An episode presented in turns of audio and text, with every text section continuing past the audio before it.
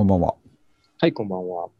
家に中のストーリーズは、えー古着古本ブックオフグランジオルタナ新中野を軸にお届けするポッドキャスト今日は、えー2021年一発目、はい。えー第116回、おえーの回になります今日は3連休の中日1月うん。 10日日曜日ですね、はいまあ、この3連休があったからなんとか正月明け勤務できたというところがありまして やっぱりかなりまあまあ、今年辛いものがはありね、ましたね。うん。まあ、うんドア頭の休みが3連休っていうのは結構いいっちゃいいですね。それは頑張れる。はいはい。なかなか国も粋なことするなっていう感じで、あの、成人の日をね、絶対3連休にするっていううん。やあ、つになっそてうか、ますね今回はじゃあ成人の日なんですね。僕何の休みか分かってなかった。成人の日があのフレキシブルになってて、ああーなるほど必ずあそこ3連休にしようっていう動きになってるんですよね。おーうんまあまあ、でも今年は成人式もね、できないっていう話があり、うん。ところが多くて、かわいそうだと思うんですけどね。今年のね、新成人は、かわいそうですよいろいね。ろかかわわいいそそううっですよね。ていうかね。まあまあう。ん成人式ってで行き、でも行きました行きましたよ。僕ら、あ、僕まだ学生でしたからね。行きました。ああ、そうです。そうですね。僕はですね、あの、ちゃんと日陰の道を歩んできてるんで、ああ、ちゃんあの、家にいま した。と。でメメガネ君たちのところ は、多分自治体が、まあ僕らのところよりでかいから、あの、そもそもすごいいっぱい来るんだと思うんですけど、ああ、でもそうですね。あの、ですよ3つね。ぐらい中学校が合同でっていう、ん、そういう形確でかやすつよだっね。たと思います。はい。僕らとかは本当に小さな村の、あの、もうし同じ小学校の100人で集まるだけなんで、ああ、じゃあまあそれは、そうそう。全然もう、あの逆にね、久しぶりに会えるから行きたいっていう気持ちのう人んうんうのん方が多い感じの回で、なるほど。別にあの、ヤンキーが暴れたりとかないし、あそうなんですか。はい、落ち着いたもんですよね。えーはい。僕は行ってないですけど、でも、まあヤンキーがいたかどうかわかんないですけど、やっはいはぱい、その、昔ヤンキーだった人がね、うんうん。ここが見せ場的な感じそうですそかう、らちょっと会いたくないなっていうのもそれはあります ね。ああそう家にいました。嫌な思い出、思い出してるから 次、次に行きましょう。本当にやっぱね、そういう、そういう感じだったんですよね、僕は。も そうですね。なんか、力まあいい年始から。なんでこの話したんですかね。あ、ちなもみう成に人僕も式あだの、っていう今話日もあの、はあの短時間で僕、フォロー酔いになってますんで。ああ、了解了解、大丈夫です。そうです、は次行きましょう。で、はいえっと、2021年なので、あの、今年もですね、また同じようにやっていきたいと思っておりまして、まあ、はい1回目なんでということで、えー大して変わり映えもなく、いつもの通りネタがありますので、い。はいち。ょっとお話をしていきたいと思いますと。で、えっと、どれから行きましょうかなということで、ちょっとまあ、順番通りじゃなくてもいいんですけども、はい。どういくとです ね、えっと、ど真ん中の、はい新幹線の車窓の動画を見ながら仕事をするっていう話なんですけども、おー。えーこれまあ、リモートワーク全盛の、全盛のというかまあ、せざるを得ない昨今ですね。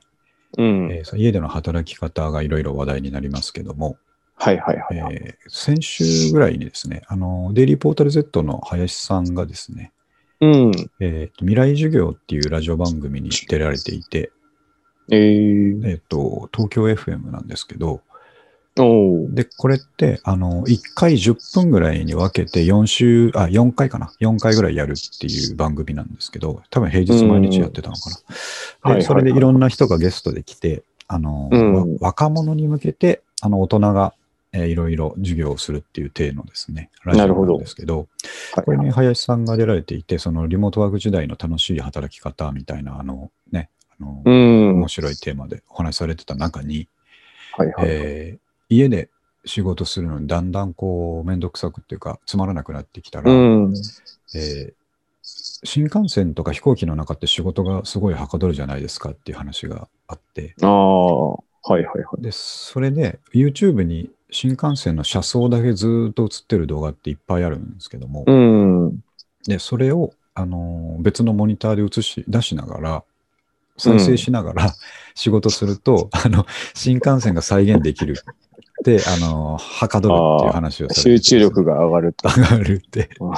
そんで、その面白かったのが、この仕事あと1時間で終わらせなきゃいけないなとかじゃなくて、うん。新幹線見ながらやると、あー次、あれだなっつってあの、静岡までにこれ終わらせなきゃいけないなっていうようなやり方ができるっていう。もう時間じゃないとね。そうそう、時間まがあない。、まあ、2アイコール時間ではあるんですけそうですね。ど。なるだかほら、ど。軒並みそれ系の動画って、えっと、東京、大阪間みたいな、うん。はえいータイトルになってて、はいはい。で、しかも、あの、上りと下り両方あったりするんですけど、うん。でそれを、僕も今日ちょっとやってみたんですけど、タブレットで車窓を流しながああら、映しながら仕事をしたんですけどあの、やっぱりね、それなりに 旅感が出ましたよ。まあ林さんってなんかもう20年ぐらいずっとあのスタンスがすごいですすよね。ごいですよね。同じこと言う。うーんずーっと言ってますもんね、あそういう、こう。絶対に真面目にやらないって言ってましたね。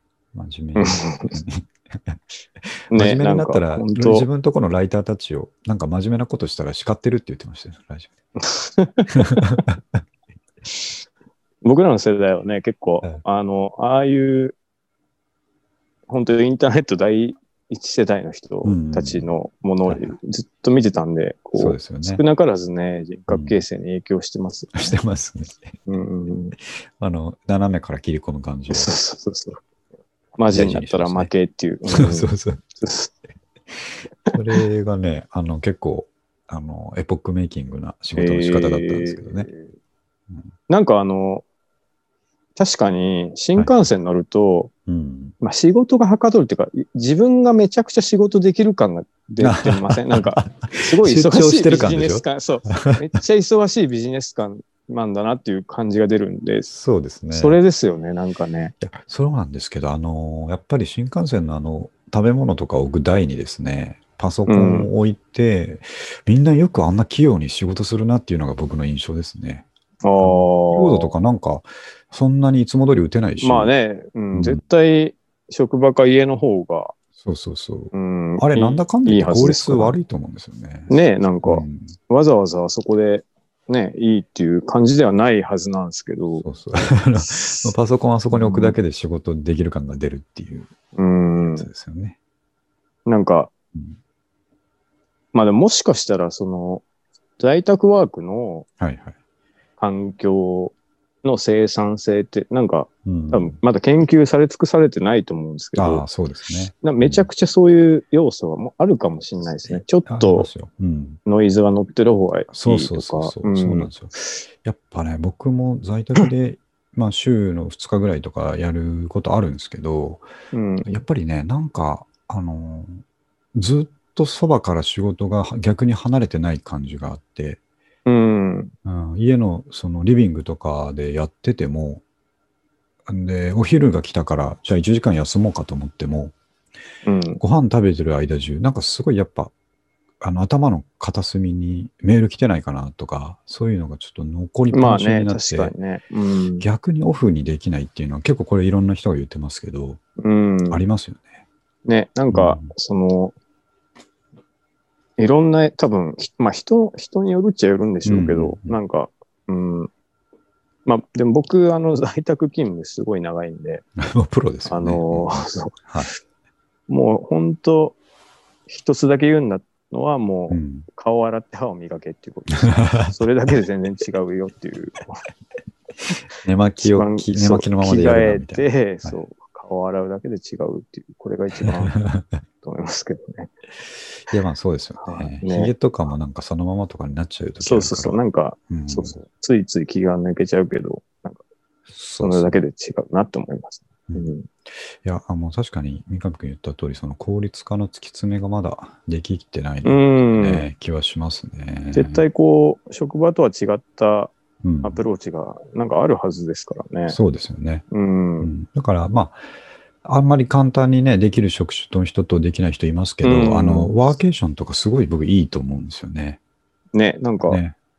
いろんなね、とこ行って、そうそうそうワークするっていうのは、なんか意外にいいですよねいいかもしれないです。うん。うちの会社は、その、ワーケーションを自分たちがやるっていうところまでまだ行ってないんですけど、ワーケーションのための場所と仕事を用意するっていうプロジェクトを試験的にやってて、この間。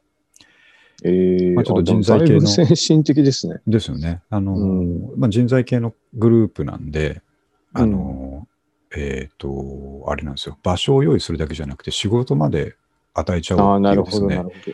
うんうん。あの、まあ、プログラミング系の仕事が主になるんですけど、それはいはいはを、まあ、ちっちゃい規模で、まあ、これプレスリリースとかもしてたんで、別に秘密の話じゃないんですけど、やっうんて、あの、しかも宮崎の、うん、えーサーフィンができる、えー海海岸うん。で、海の波の音を聞きながら仕事するっていう環境なるほど、なるほど。そえの、そこの管理してた僕の同同期のですね、同僚が、ー、あうんのその運営管理してたんですけど、えー、彼とウェブ会議したら波の音が聞こえるんですよ。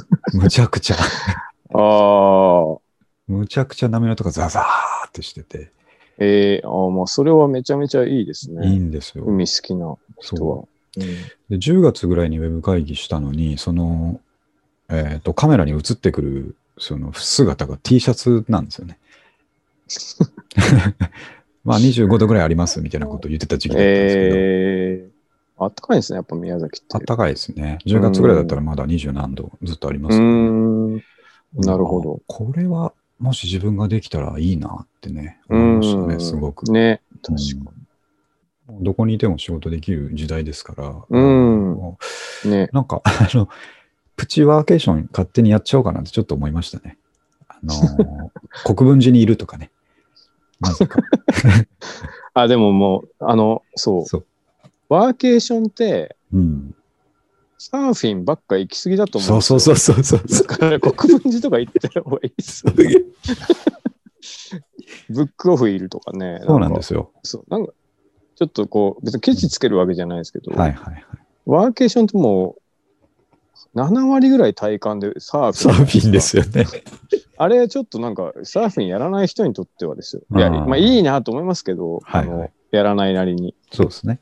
ただなんか、こうんう、僕らみたいなインドアのやつうんうん、はもう、サーフィンしないから、そうですね。そう、なんか、そ の、ごうんくもう本当国分寺とか、国分ね、寺とか立川 とか、ああいう取り入れたらいいと思うんですよね。そうそう、そのドトールにいるみたいな感じ、とか、そうそうそう、もうなんか、うんわざわざそこ行くのかっていうとこそろうにですよね。行あく俺感じ今が、度そうそうなんですやっよ。てみようかな、俺。その、ちょっとまあ、キャッチーだと思うんですよね。やっぱサーフィそうですンねとかが。ううんん、あでも今、国分寺、今やってみようかなって思いましたけど、そもそも、うあの在宅って、その感染予防のために家にいろっていうところからスタートしてんのに、わざわざ電車に乗って国分寺に行くっていうのは、 よくないなって思いましたね。何もないですしね、別に。何もないですね。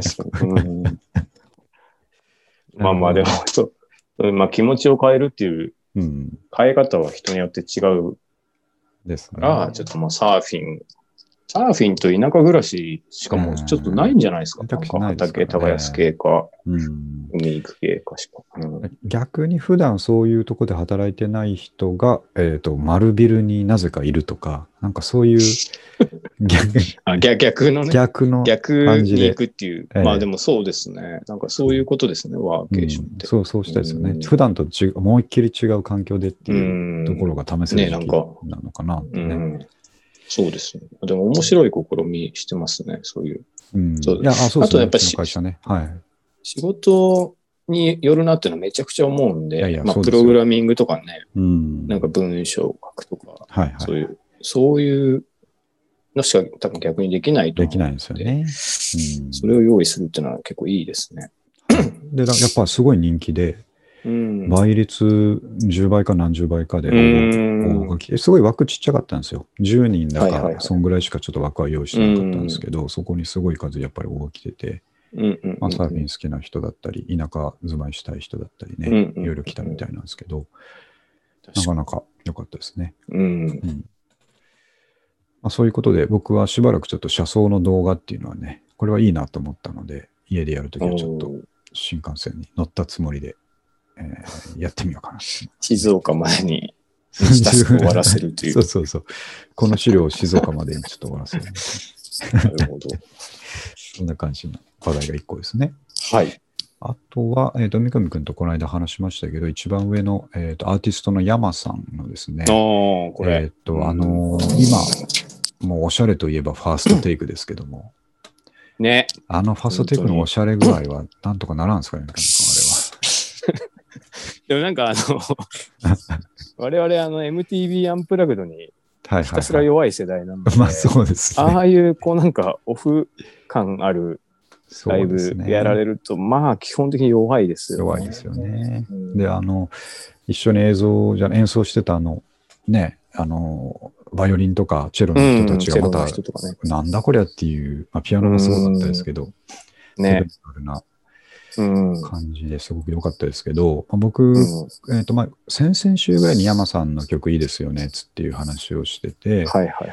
で、あの、年明け、これ多分、あ、12月なのか、12月の真ん中ぐらいに、このファーストテイクが公開されてるんですけど、うんこれを、まあ、し年明けに見つけて、おお、ついに姿だを見たと思ったんですけうど、ん。であ、やっぱ実在したんだなって思って、うん見て見てたら、うんあの映像がまあ綺麗すぎて、ね、えーあれかなりクリアですね。そうなんですよ映像ね。うん。綺麗すぎるのと、まあ、ご本人がアイマスクをしているのと、うん。あとね、その肌の質感とかがすごい作り物っぽくだんだん見えてきて、ああ、なるほど。待てよって、これ俺騙されてるんじゃないかと思ってですね、これ本人、僕もともと山さんがもしかしたら AI じゃないかと思ってるんですけど、ああ、なるほど。そうそう、もしかしたらその見た目だけは、えっとうん。人間として用意してるかもしれないですけど、この歌声とかって、もしかしてボーカロイドなんじゃないかってまだ思ってるんですけど、まあまあ確かに、ボカロ感すごいありますからね。そうなんですよね。声の感じとかね。そう。なんで、うんまあ、明らまあ明らかに人間なんですけど、これを、 そうですこのね。ファーストテイクをずっと見てると、うん。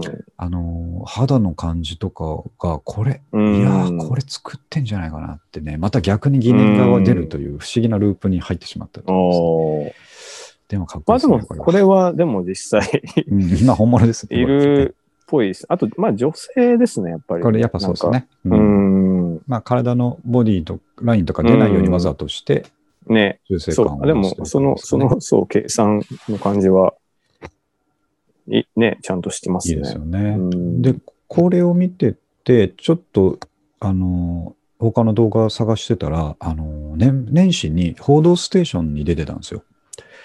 えー、特集で。ほうほうほうほう山さん、これあの、この曲、春を告げるっていう曲がなんか1億回再生とかになってるらしくて、うん。あのあ、すごいですね。サブスク系で。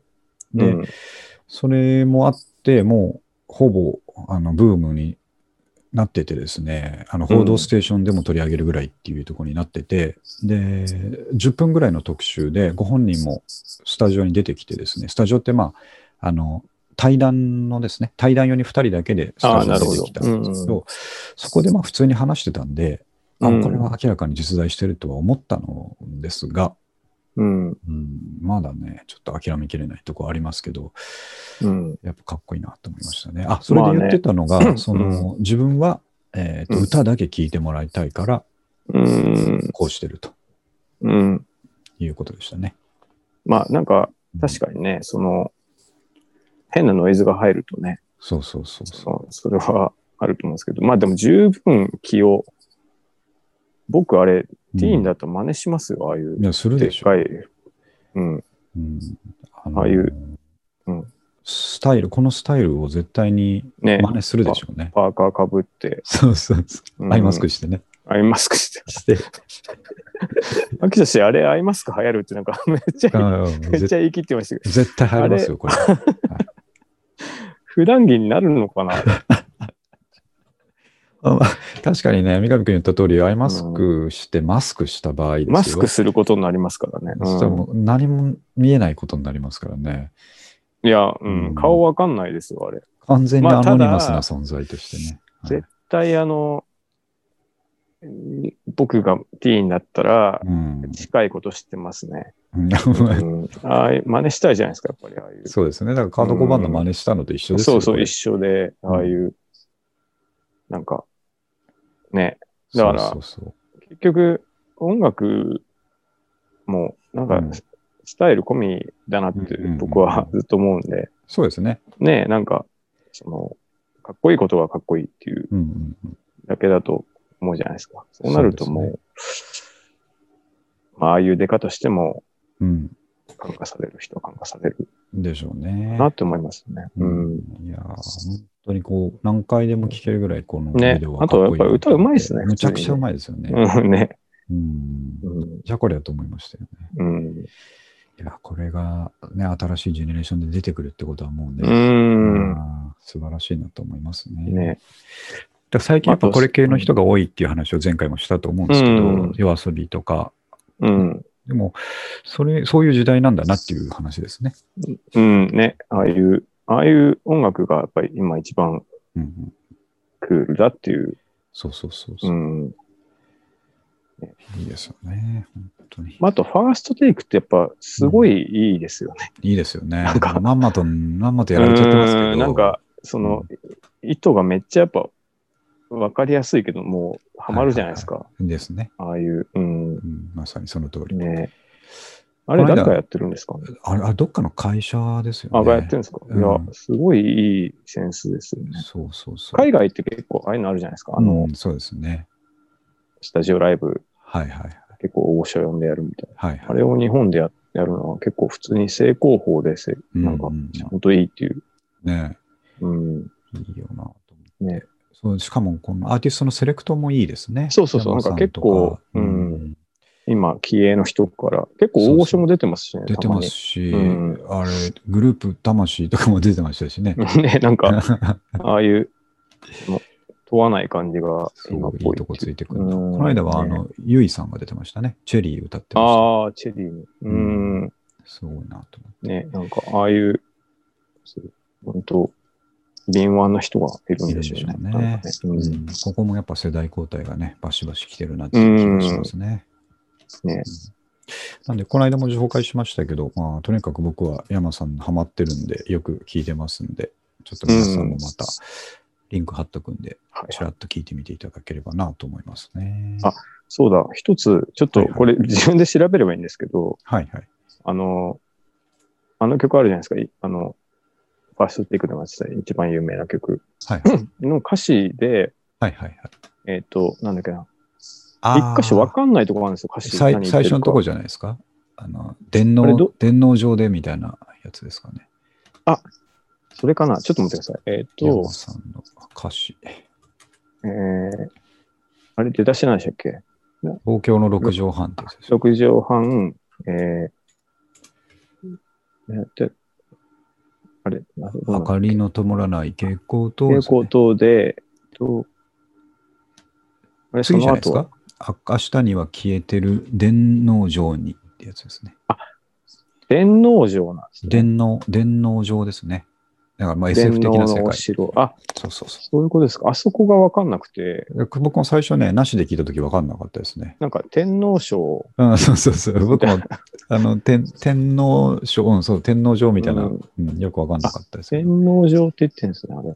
電なるほ脳ど、電脳城。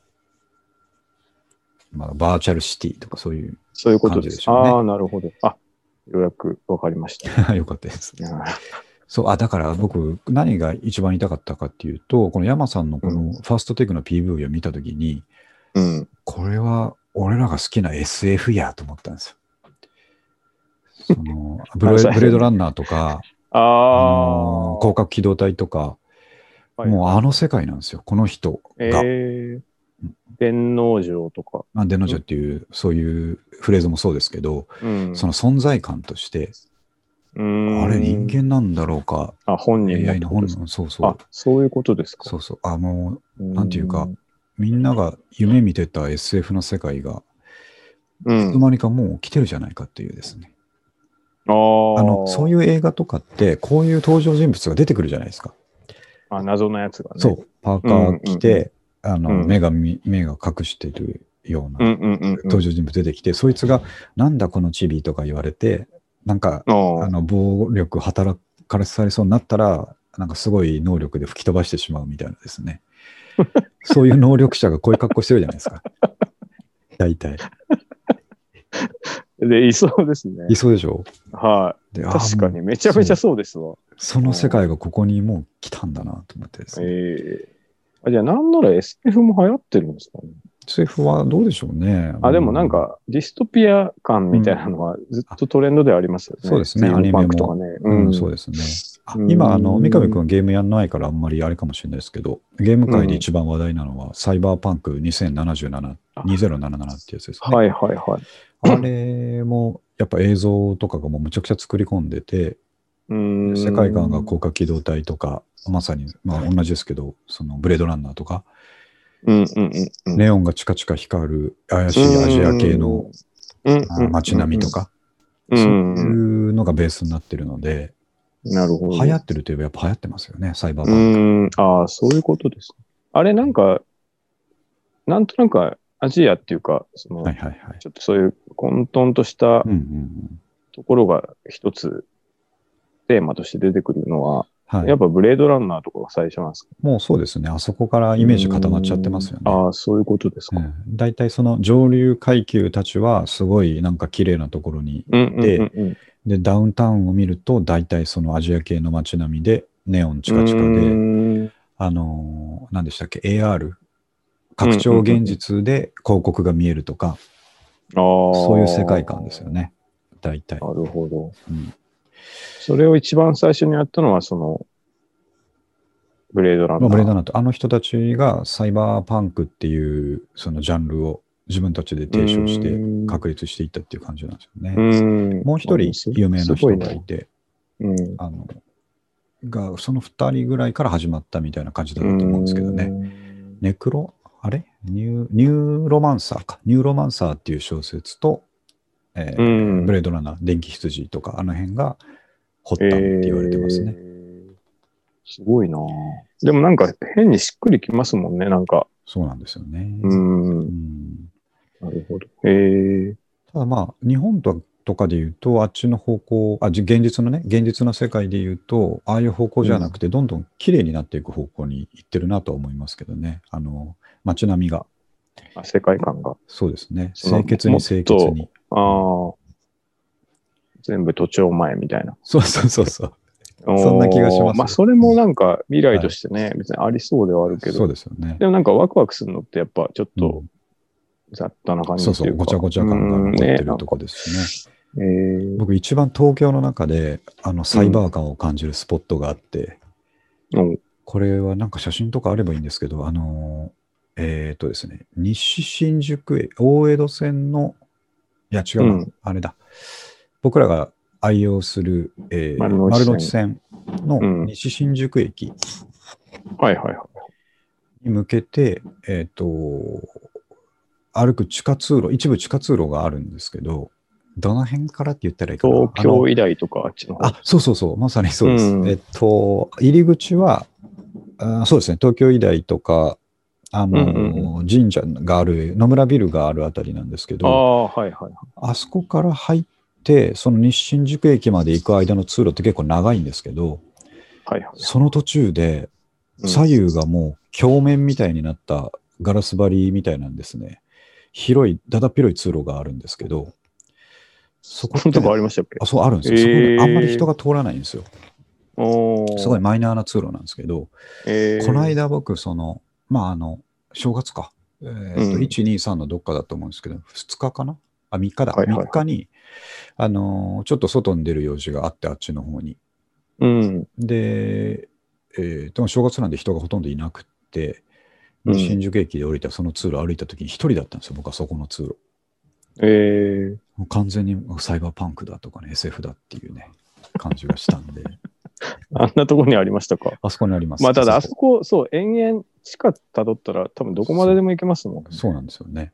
えー、うあん今度行ってみよう。都庁前とか、あのね、新宿駅から都庁に抜ける通路とかは、はいはいはい。あの同じように広くて、えー清潔なんですけど、人がいっぱいいるじゃないですか、あっちは。うん。なんですけど、今僕が紹介した通路は人がほとんどいないんですよ。いつ通っても。ああ、それが重要な要素。そうそう、かなりマイナーなんで、えー、あそこすごいですよ。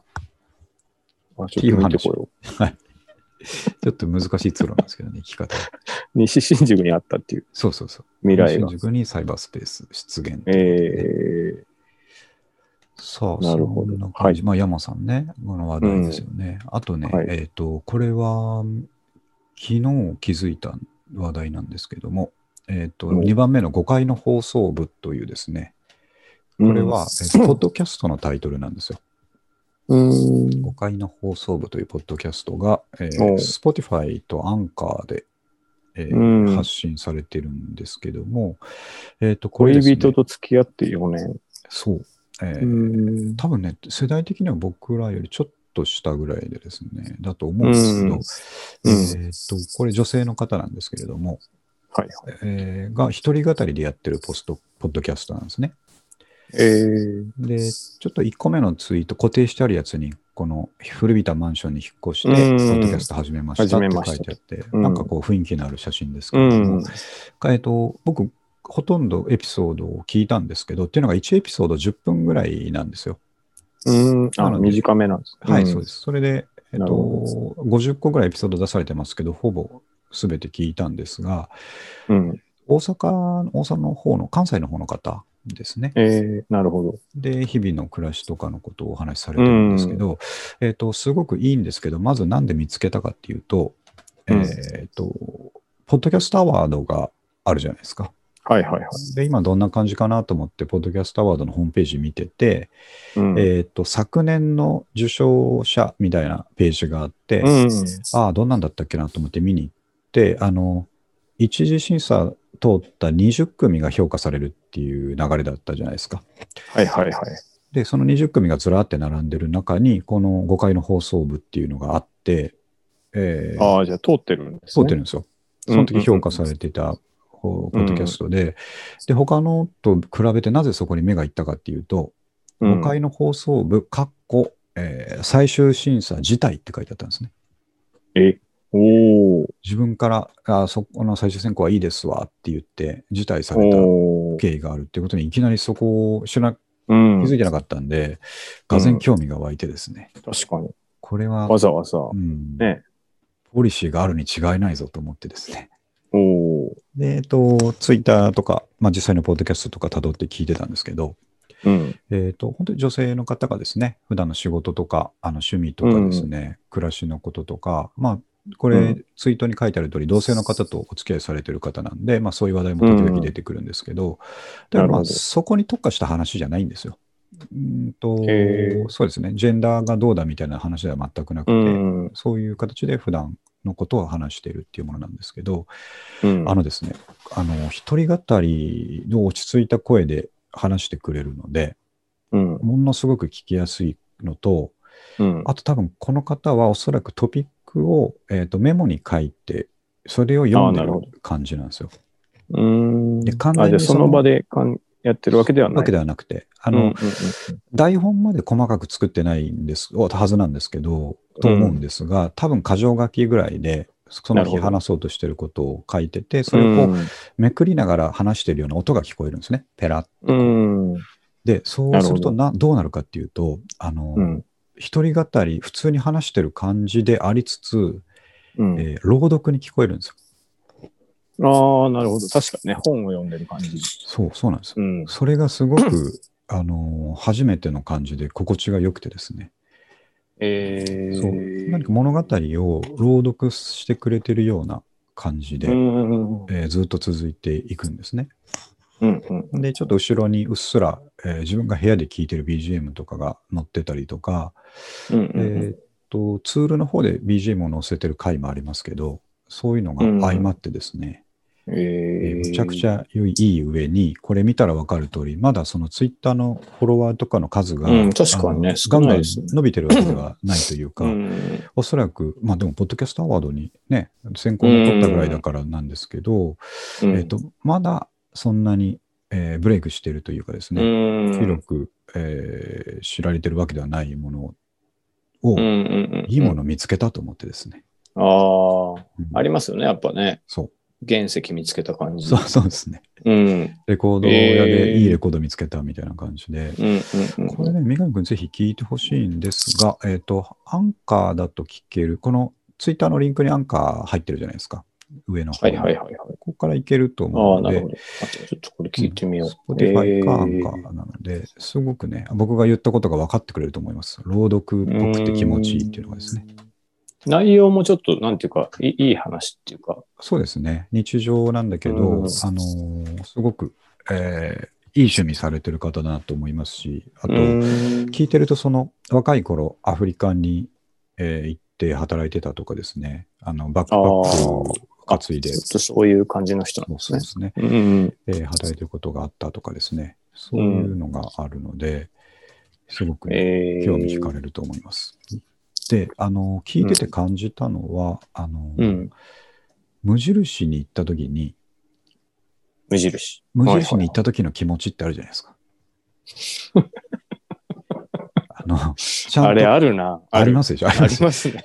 なんでしょうね、あれ。ちょっとちゃ緊んと張もするし。そうそう。ちゃんとここに売ってあるようなものを丁寧に使って、暮らしを丁寧にしなきゃやっぱダメだなって思うじうゃないですか。ん、ね。ちそょれっとと目線が上なんですよね、やっそぱりうね。そうそうそう。うん。そういうふうに思わせてくれる、えーポッドキャストなんですね。えー無印に行った感が僕にとっては出てくるポッドキャストなんですけ ど、あ、でもめちゃめちゃわかるな。わかるでしょ ょ。あの雰囲気になるんですよ。えーあ、じゃあ、まあ、おしゃれ感が、おしゃれ感って言ってもバチバチおしゃれじゃないですじゃか、ない、そうそうなんですよ。そう、そのね、すごいいいところ。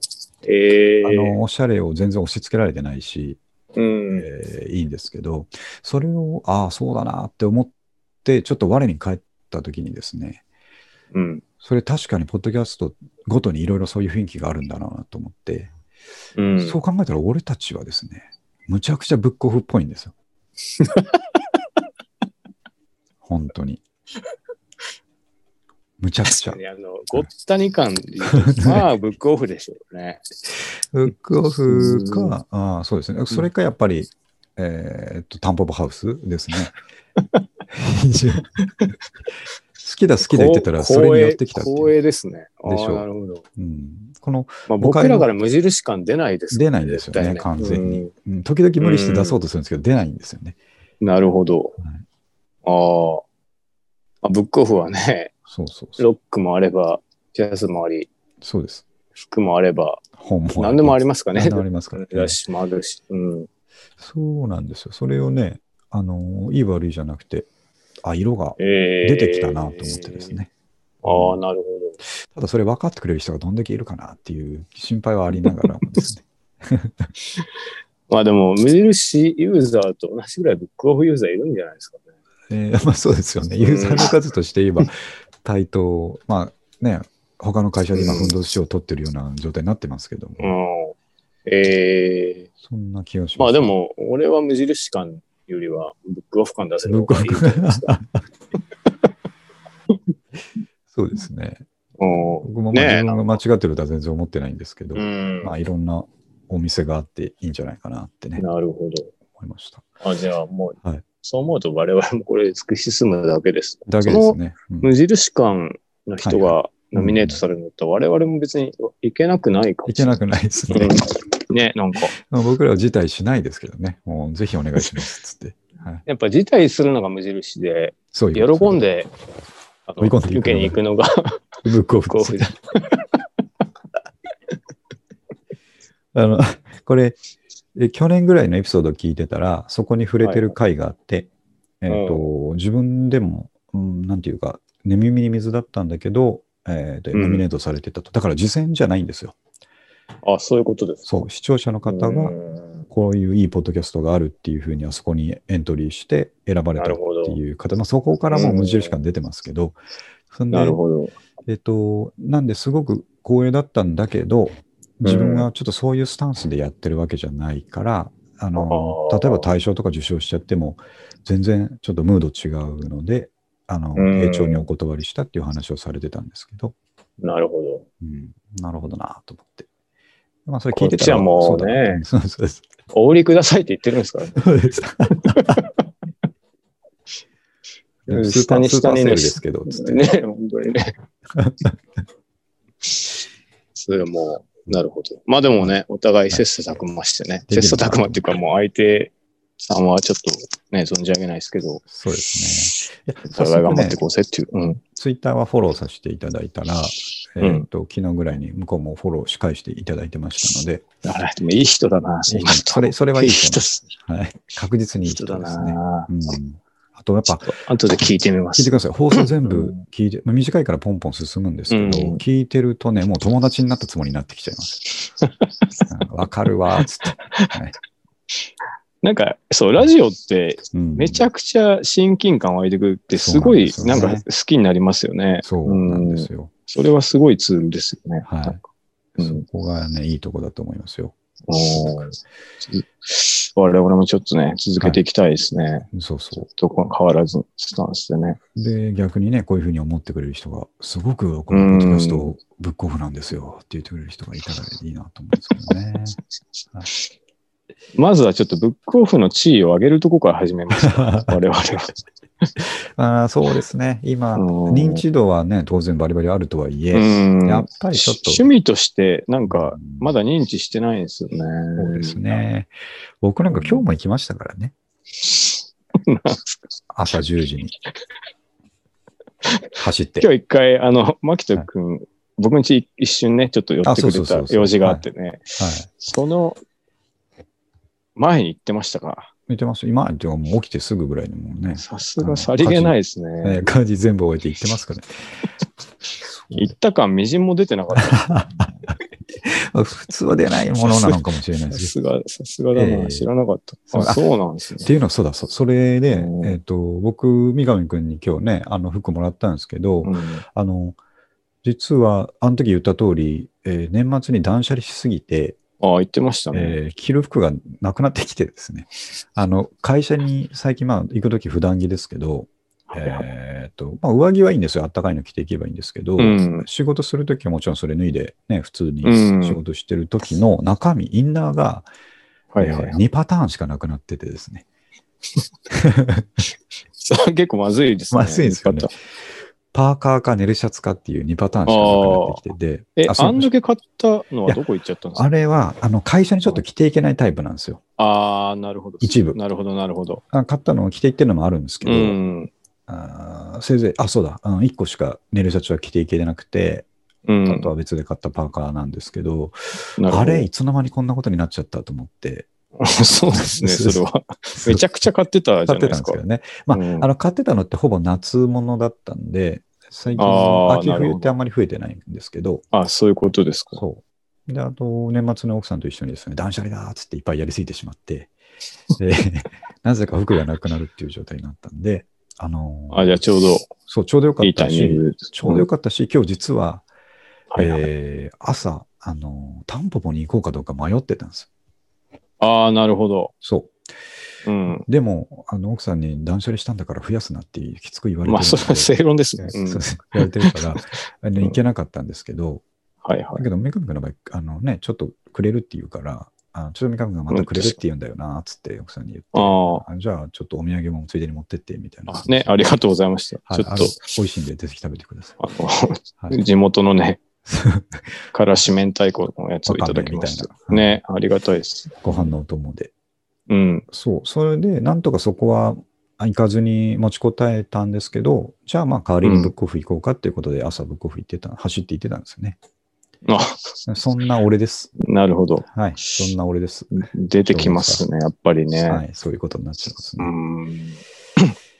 ちょ断捨離は、メインは服で、あー服いだっやたんですかほぼ本とかも行ったんいですろかんなジャンルに渡るんですけど、えー本は僕はあんまり今回は捨てるのはなくてですね、うん。はい、ブックオフにまだ売るほどのあの数も溜まってないので、なるほど、なるほど。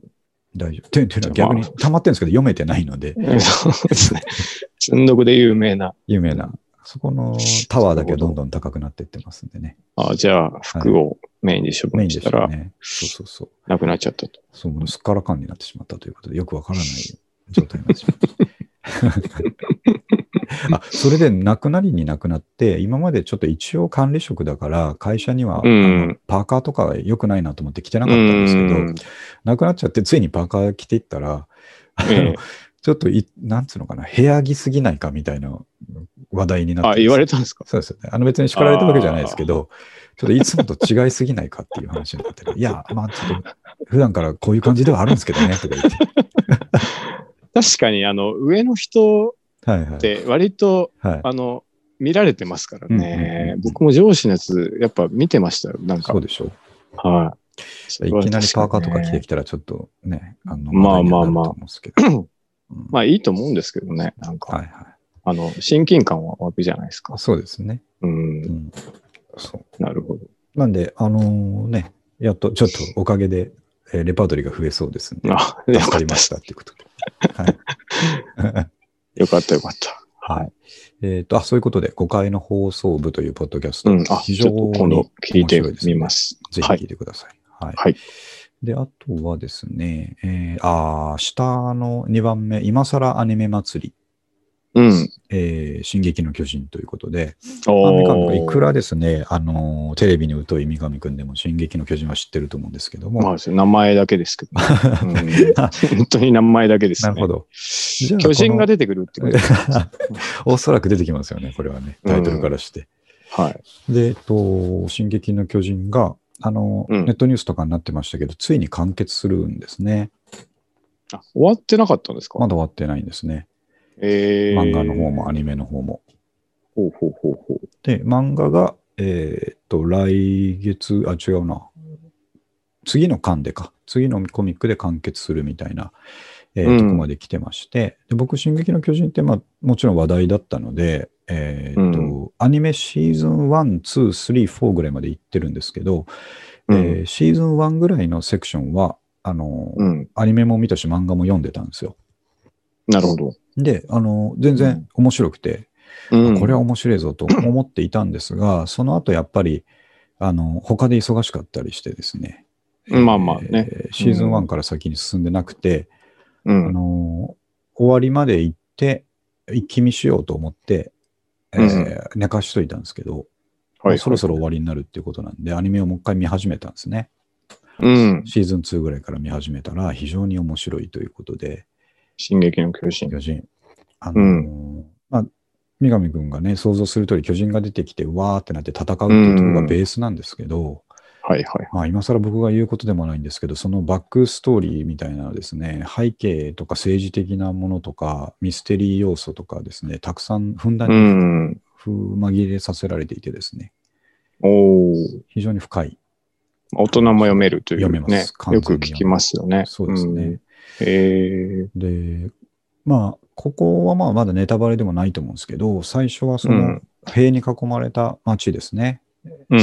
に、えー、と100年ぐらい平和に過ごしてきたのに、うん。まあ、巨人から昔その巨人にですね襲われたっていう経験があってそれから守るために塀が、高い塀が建てられて、えーうんその後100年平和に過ごしてたっていう世界観なんですけども、うん。うん。うんそこにいきなりまた巨人が侵入してくるっていうところから始まるんですがなるほど。そうで、えー、とその壁の中が、えーうんまあ、巨人がそういうふうに壁の外をですねもう破壊し尽くしてしまって、うん。その壁のだ中だけが人類に残された最後の世界だとうん。思っていたらシーズン2とか3ぐらいで、うん。そこはただの広い世界の一つの島国だったっていうのがわかるんですね。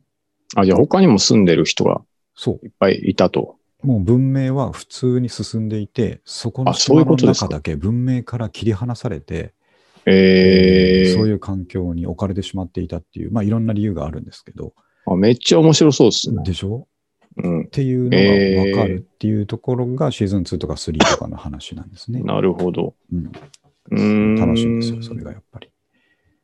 なるほど。確か人を食うんですよね。あそうそうそ巨人う。が。ガバガバ食っていくんですけど、まあ食うことにもうんまたこう理由があったりしてですね、うんあそうなんです。そう、ただむさぼり食ってるわけではなくてというところがあって、うーんこ。れ YouTube が、あのーそのアニメシリーズの美味しいとこだけをまとめて、なんとなくストーリーがわかるっていうですね、あー10分ぐらいなるほのど動画なので、あのうー、んまみかみくんもちらっと見といていただけると、興味深いじゃないかと思いますね。まあでもやっぱ、めちゃくちゃ、あとね、うちの弟は読んでたはずなんですあけーど、家にはあったんですよね。はいはいはい。多分読み出すと読んでみようかな。止まらないと思いますえーそうね、みんなやっぱ面白いってはい言いますしね。そうなんですようね。んであともう作画とか、まあやっぱ大作ですし、大人気のコミックなんで、うん。まあ、アニメのクオリティがすごい高いんですよ。うん。絵が綺麗なるほど。うんうん。で、そのアクションシーンとかももういちいち映画みたいにすごい迫力なので、うーん。これはね、見といた方がいいなというそれ映画だけ見ても大丈夫なもんなんですかあ、これね、アニメ映画はないんですよ。あ、な、ないんですかそうです。アニメシリーズです。あのーあ、じゃあ、アニメって連続もので見るしそうかです、そうない。です。アマあゾーンプライムで、えーっと、ずっとやってるので、ええただあ、でじゃあ見れまますたんで、見てみようかな。えーちょろっとねな、るほど。見ると面白いですよ。うん。そんなとこで、今更アニメ祭りの話題ですね。はい。まあ、進撃の巨人のことを話題にしてるのが、もうまさに今更なんですよ、本当に。まあでも、ブックオフってそういうもんじゃないでそうすいか。うもんですね、遅れてから来る から。ベストセラーが100円になったところでそ話題、やっと話題になるっよていううや感じですからくね。ね、みんなが手放す頃に、ちょっと暑いぞって言い出すっていう。うんその通り、その通り。まあ忘まれあて。ました。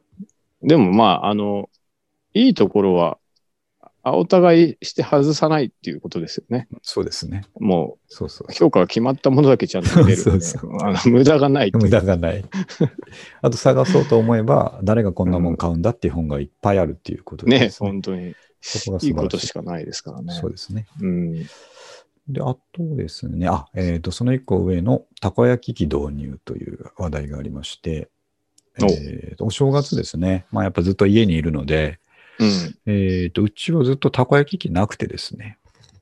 三上さんあ家にあります ないですね。ないですよね。でもこれ結構、えっ、と、関西の人あは、ね、そう。たこ焼き器家にあるの当然だろうっていう感じなんですよね。うん。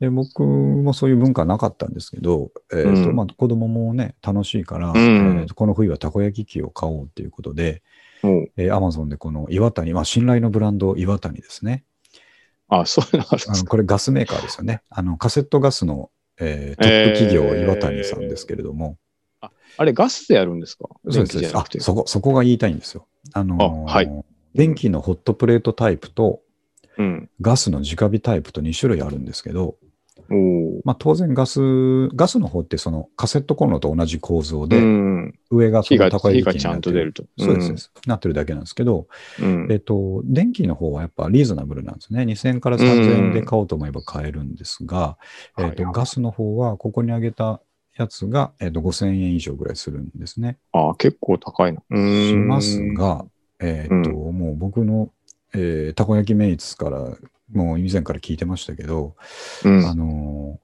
絶対にガスにしとけと。えー、あそんな違うもんですか。そう。あの、ホットプレートタイプでは、あの、満足できなくなると。そんな違うんですか。 違います、違います。あの、えー、やっぱり、焼けるスピードもそうですし、あと、ムラあの、大体20個ぐらい焼ける気候になってるんですけど、はいはい。あの、端っこの方は火が弱かったりとか、真ん中の方だけあー熱かったりそういうことになるとかってうんそういうムラがどうしても、あの、電熱タイプだとあるんですよ。ホットプレートタイプだと。えでー、僕、実はですね、何年か前に、宮崎いる頃だと思うんですけど、そのホットプレートタイプのやつ、家で買って、使ってたんですけど、うん。なんかうまく作れないねっていうことで、やめちゃったんですよね。全然使わなくなって、捨えー、てた過去があるんですけど、おー。そんな苦い過去をお持ちの方にも、ガスを買っていただければ解決ですと。えー、そういうお話で。電熱のえー方がムラなさそう。いや、パワーがね、やっぱりあなあい、すか火力の問題な火んで力す、ね、の問題ですね。えー、で、やっぱガスで直火でね、行って、しかも最近のやつって、その鉄板の方はテフロン加工とかされてるので、うん。もう全然焦げつかずにですね、素人でも、あの、お店並みのたこ焼きがサクサク作れるというですね、夢のようなマジっす。すか。マジえー、マジで。す。あの、やっぱりちょっと慣れるのにですね、1, 回ぐらいは必要なんですけど、うんうん、 2回。目ぐらいからのクオリティの上がり方がやばいということでですね、えもうあのーなんていうんですかね、竹橋、竹串を使ってくるくるひっくり返してる自分がもう職人のように ですね、なってくるんですね、誰もが。ー、確かに、あれは、はいエツに入れる瞬入間れるんですよ。そうなんですよ。 あれは確かにそうですね。絶えずえーくるくるくるくるくる回してですね、おーあの綺麗な円を作って、ちょうどいい焼き加減ではいはいはい、はい。提供すると。えうん、これね、本当に、本当に楽しくて、えっ、と、い年末に買ったんですけど、うん今日までの間に多分4、5回やったのかな。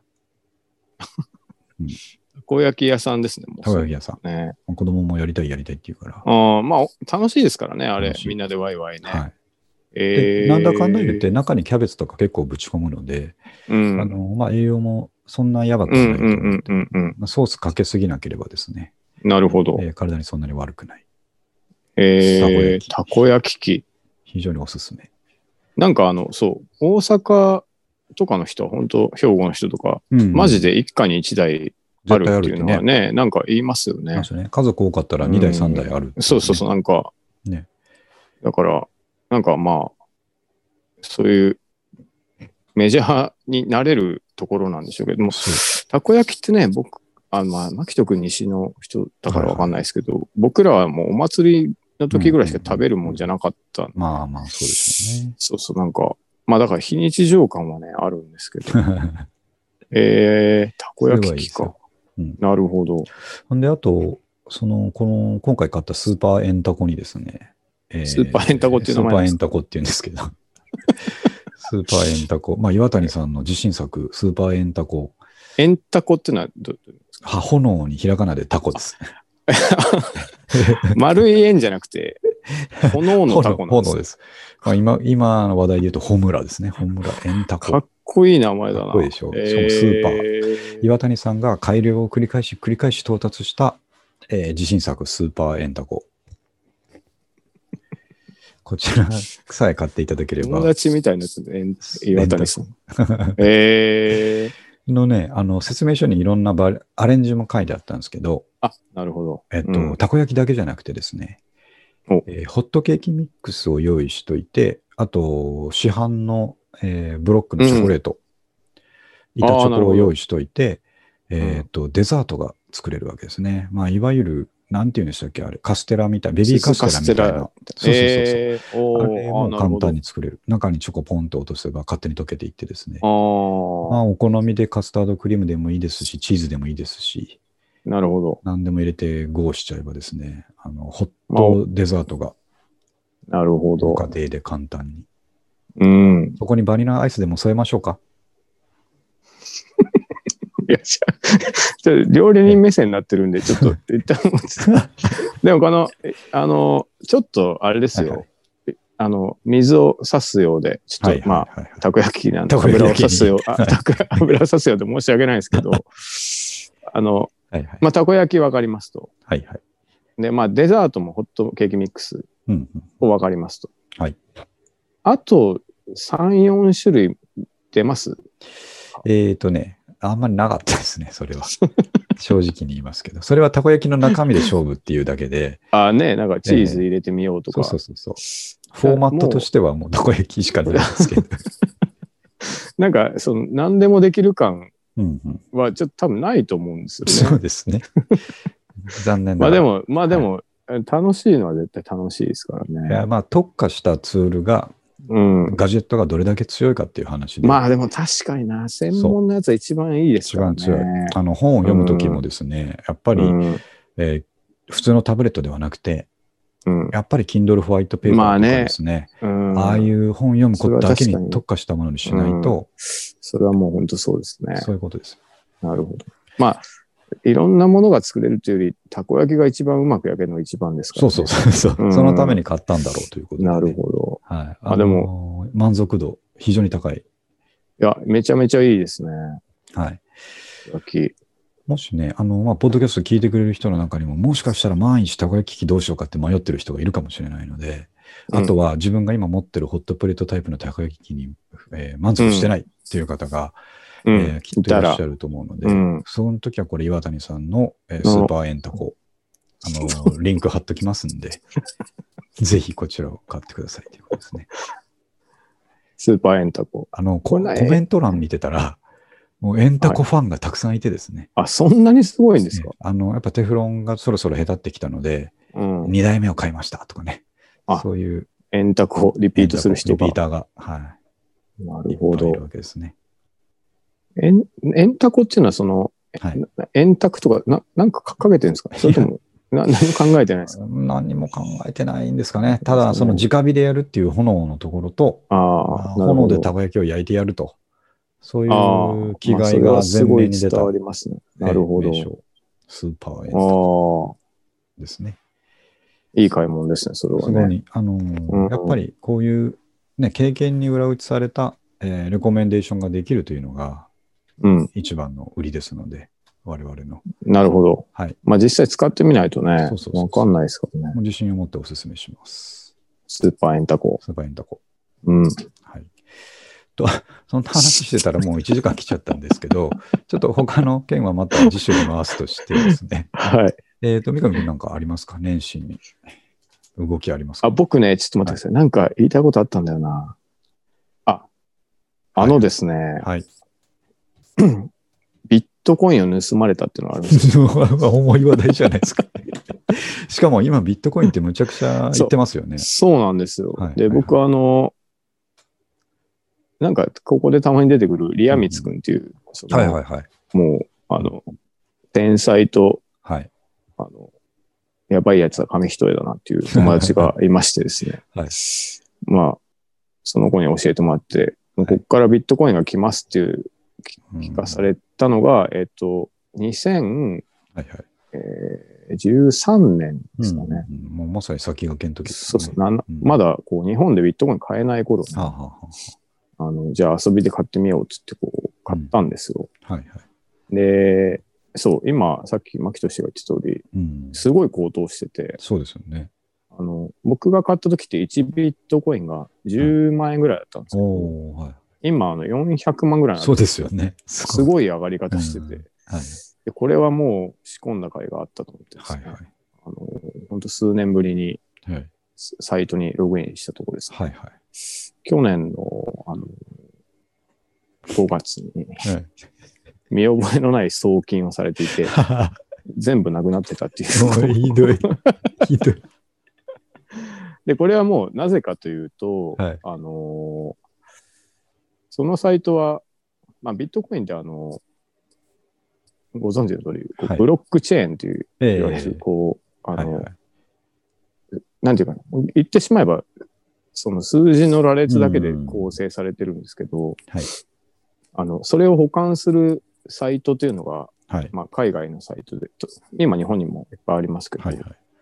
当時なんかもうそれしかなくて、そこで買ったやつが、当時はあの、二段階認証とかですね、おおそういうのがサイトとしてついてなくて、ー。うんうん。まあそのまま持ってたんですけど、まあ狙うやつもいなかったんですね、当時は。ええで、まあおそらくその、僕が買った数年後に、うんあのそういう機能がついてみんなやってたと思うんですけど、はい。僕なんか割と忘れてたっていうかあんまりそのほっといてたんで数年ログインしてなかったんですよ、ほうほでまあ誰しもありますけどあのう。はい。 iPass って結構使い回しちゃうじゃないですかあーはいはい。でなんか、まあ、使い回した iPass うんうん。で持ってて、うんまあそろそろちょっとじゃあお金に変えようかと思ってたんです けどその iPass 型漏れててですねはい。見事にごっそりこうなくなっておりまして だってそんだけ高騰してたら、あ、どんぐらい買ってたんですか、でも。あでも当時で1万円分ああ、そんぐらいだけなんでそれでもすごい、そうだ、今そ30万円分分ぐらいににななっっててたたんんでですすけよ、どね。めちゃくちゃす後悔できる額じゃないですか、一応30万だで、っね。てその、よし、これ現金化しようと思った時、むちゃくちゃいろんな夢が広がってたそでうしそょうそうそう、これでちょっとなんか何買おうかなみたいな感じだったんです けど、で、ビットコインってやっぱその、匿名性がね、はいはい。売りなんで、うんいいとこでもあり、悪いとこでもあるっていう、うんその、もうどうしようもないんですよね。ああ。警察も、まあ一応動いてくれるはいはいはい。らしいんですけど、まあ、はいはいほぼ絶対見つかんないし、ちょっと時間経ちすぎてますしね。そうそうそうそう、なので、ちょっともう泣き寝入りにいやー、もなったっいなてい。しまうっていうもったいね、ない本当に。いや、もうつい最近ね、あれニュースになってて、そうそうそうそう。おーすごいな、買ってた人すごいなそうとな思んってですたよ。んですけうど。ん、まさにちょっと、俺だと思ってたんですけど もったいない。もったいないですねもったいな。なるほど、なるほどそ。いかんいやな。それが年始、本当年始の話です ね。そこからスタート。さすがギリギリの後役です ね。そう、本当に。後2月ぐらいまで後役ないでしょ。役ですか。なんか、せ節句まで後役らしいです。だから、本当に後役ですね。っていうのが、この間ありました。うああ、それはご愁傷様ですね。ーん。なんかそうななんかで、す。景気のいい話かと思ったら、いや、もう、ね、 景気がいい話になるはずだったはんでずすだけったどんで、すけどね。ごっそりちゃんとななくなってましたね。あららららら。あうんそういう話で言うと、あのーはい1年ぐらい前に、その、僕が、えっ、と、積み立て NISA だっつってね、ああ、はい、はい。始めてるじゃないですか。うん。で、僕、まあ、丸1年ちょっとぐらい経ってて、とはいはいまだそんなに上限いっぱいまで突っ込めてるわけじゃないんですよ。うんうんうんうん。月せいぜい1万円とか、はいはい。もうちょっとっていうのを毎月やってるんですけど、うん。えっ、と、やっぱりあの、1年、約丸2年ぐらいのスパンで考えると、えーはいはと景気悪くなったりですね、今回のコロナがあったりとかして、はいはいえっと、ああいうのは、積み立ては株価が落ちた時こそ買い時だと。いうまあ話をしたと思うんですけど、確かにねうんあの一株当たり単価が安くなってきた時にちゃんと、えー口数増やしといて、うんでそれが復活してくるサイクルで、えー運用していけばいいと。まあ、インデックスファンドですね。うんうんうん。を長期保持するという、その基本的な動きをちゃんとやれば儲かるはずだということうで、んやってたじゃないですか。で、まはいはいあ、はいずっと継続してるんですけど、うん。インあの僕読んだ本ではですね、インデックスファンドって、まあ、5%から10%いけば、うん。非常に優秀だと。うん。10%なんかいかないんじゃないいでかすか。ないいかないですよ、インデックスファンドはね。うんね。うん、今、そのアメリカの S&P500 っていう、その、うねん基本的なあのトップ500社みたいなところの指標に沿って動くインデックスファンドが、うんえー、とずっと10%超えてるんですよ。えー、す運ご用い。益が。えそー、うまあ今なん株高だから。ですからね。うん。だから、うわーっと思ってですね。えその2年のサイクルでだけでも、あのうんさっき言ったように景気の悪い時あったんで、それで結構ね、うんうんうん買い足してたりしたので、ー、まあ全え然ーその、母数としては本当にまだ10万ぐらいの話なんですけど、はいあの投資額がですね、うん、それに対して今の時点では十何パーのリターンがあるみたいな成績になってるんあであ、すごい成績いいっすね。えそうー、僕は僕自身は何もやってないんですけど、その世界経済というか、アあでメもリやっカぱ経済はそういうもんですよね。そうえー、あ、すごいな。続けてる。えー、ただ、あれですよね、今はその、えーと運用しようのないお金が全部そこに流れてるっていうう話ん。があねり。ますの今で、は。ちょそうそううんちょっとしたバブルなんでしょうけども、うん。うんだから今は逆にその、ね、同じ金額出しても口数が増やせない時期なので、うんうんうん。うん、逆にこのドルコスト平均法でいう耐える時期なんですけれども、まあ、確かにね。そうえこんな感じですよね。すごいなと思いながら。ー、まあでも、まあまあビットコインと同じく。このままうんうん、続けると、んあの、何十年後はだめちゃくちゃ違いますからね。そうですよね。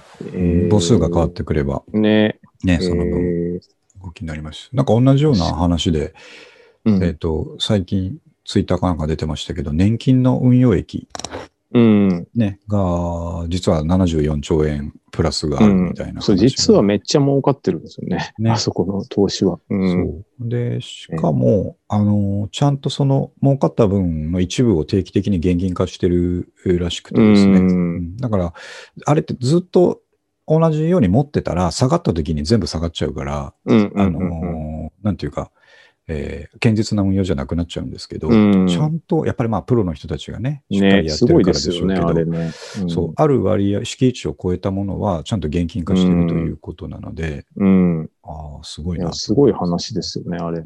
うん意外、意外ですよね。なんかそうそう、そうそうあんまり、なんか表にならないけど、そうですよね。めっちゃ成績がいいっていう。一時期、うんあの、何でしたっけ、主に、あの、す国債で運用してたのを、うんえー株式の方の割合を引き上げるという発表をしたら、結構、あの批判されたんですよね。ああ、年金みたいな大事な資産をギャンブル。リスクの高い株に突っ込んでいいのかうまあと。まあまあ。うん。そこはやっぱりプロが集まってたんでしょうね。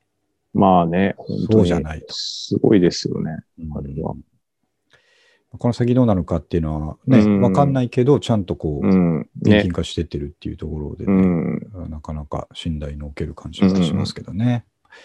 まあと、、大人になって思いますけど、はいあの、国のお金もそういう運用するんだなっていう、こう、なんかシンプルな、そうですね。もっと裏技あるのかなと思ったら、はいはい。堅実にやってんだなってそね、う、き規模がでかいはいはい。か株取引とかしてるだけだったっていうのはびっくりしました、そね。うですよね。あの大人になって知りましたけど。うん。そう。まあまあ、ちょっとね、どうなるかわからないとはいえど、うん。うん。あね確かに、あのー勉強した通りだなっていうう気んになってますよね。確かに。はい。まあだからね。まあ、ビットコインもったいないっていうことでね。そうそ うそうはい二段 階認証はやっぱした方がいいぞっしてた方がいいっていいうう。ことだよねはい。あれパッとパスワードは使いましちゃいけないっいてけいう。ない。うん、基本ですけど基本的ね。な基本的なことを学びました。そうですね。僕もこの間会社でですね、まあ、どの会社も、いや、そういうことやってることが多いと思うんですけど、はいはい。その、フィッシングメールの、えーと、予行演習というかですね、抜き打ちテスあトあ。みたいなえーのをグループの上司数がやってくれるんですね。はいはいはい。で、あのー中、メールの中身を、のリンクをクリックしてしまいそうな文面なるほど。のテストメールを全員一斉じゃなくてランダムに配信してですね、ああ、なるほど。そう。あの、 引っかかる。時々えー、予行演習をしてくれるんですけど、あそれすごいですね。そう僕そんなの引っかかんねえぞと。うん。えい俺の IT 力を何だと思ってんねえだと。僕らはもそうずっとやってますから。そう思ってたんですけど、何だったかな、この間。なんか、それっぽいタイトルのやつに、うん見事に引っかかってリンクをクリックしたというですね。めっちゃうまいそうそうそう文句だったんですか。そうなんですね。おーで、あちゃっと思って。まあ、あの、引っかかって、誰かからお叱りがすぐ来るみたいな話じゃないんですけど、あー自分で反省するっていうものなんですけど。えこれ、それ開いた途端、これはテストであ、、そうそう、そう出るんおですよ前引っかかったなって出るんそでういうすこか。と。そういうことです。その仕事楽しそう だな。なんかあ文面考えるのはね。ね、なんかね、これだったらどうだみたいな。あの、オレオレ詐欺団みたいな感じになってきますね。そしてね、なんかはいね。はいでも、あの、なんだろうな、ヤマトの受け取り、はいはいとはい。それか系、それ系。アマゾンの、なんとか、アカウントが停止されましたなってんかやつでしちょっと一回、そょうそう。一回ちょっと押しそうになりますけどね、うんあれは。のちょっとロゴとかもね、パクってきてますからね。そうそうそうそう。うんありえなくないやつは、ちょっとな一旦危ないなっていう時ありますけど。そう今はまだ、あれ系のやつの翻訳が甘いじゃないですか。うん。アマゾンのアカウントが停止なされましたとかね、そういうので来るとかね来るから、うんああ、違うって思えるんですけど、はいはい、もうちょっとしたらそこまで、あの、綺麗になってくるはずなので、と。ね。ちょっとそうしたらわかんないですよね、なかなか。うん。うん難しい。なんか、あとドメインを見るでしょ、必ず。はいはいリはンいク先はのい。。そうですね。うん、あれも今、前偽装できるから、そうできますよね。ね、はいななんか、あそれされちゃうともうわかんないですようんわね。かんないです。うん。そんなね、気をつけないといけプなラいイですねドをくち砕かれる事件もありましたんで、僕の中で。 まあでもなんか、引っ掛けようとしてますからね、向こうは。まあそうですね。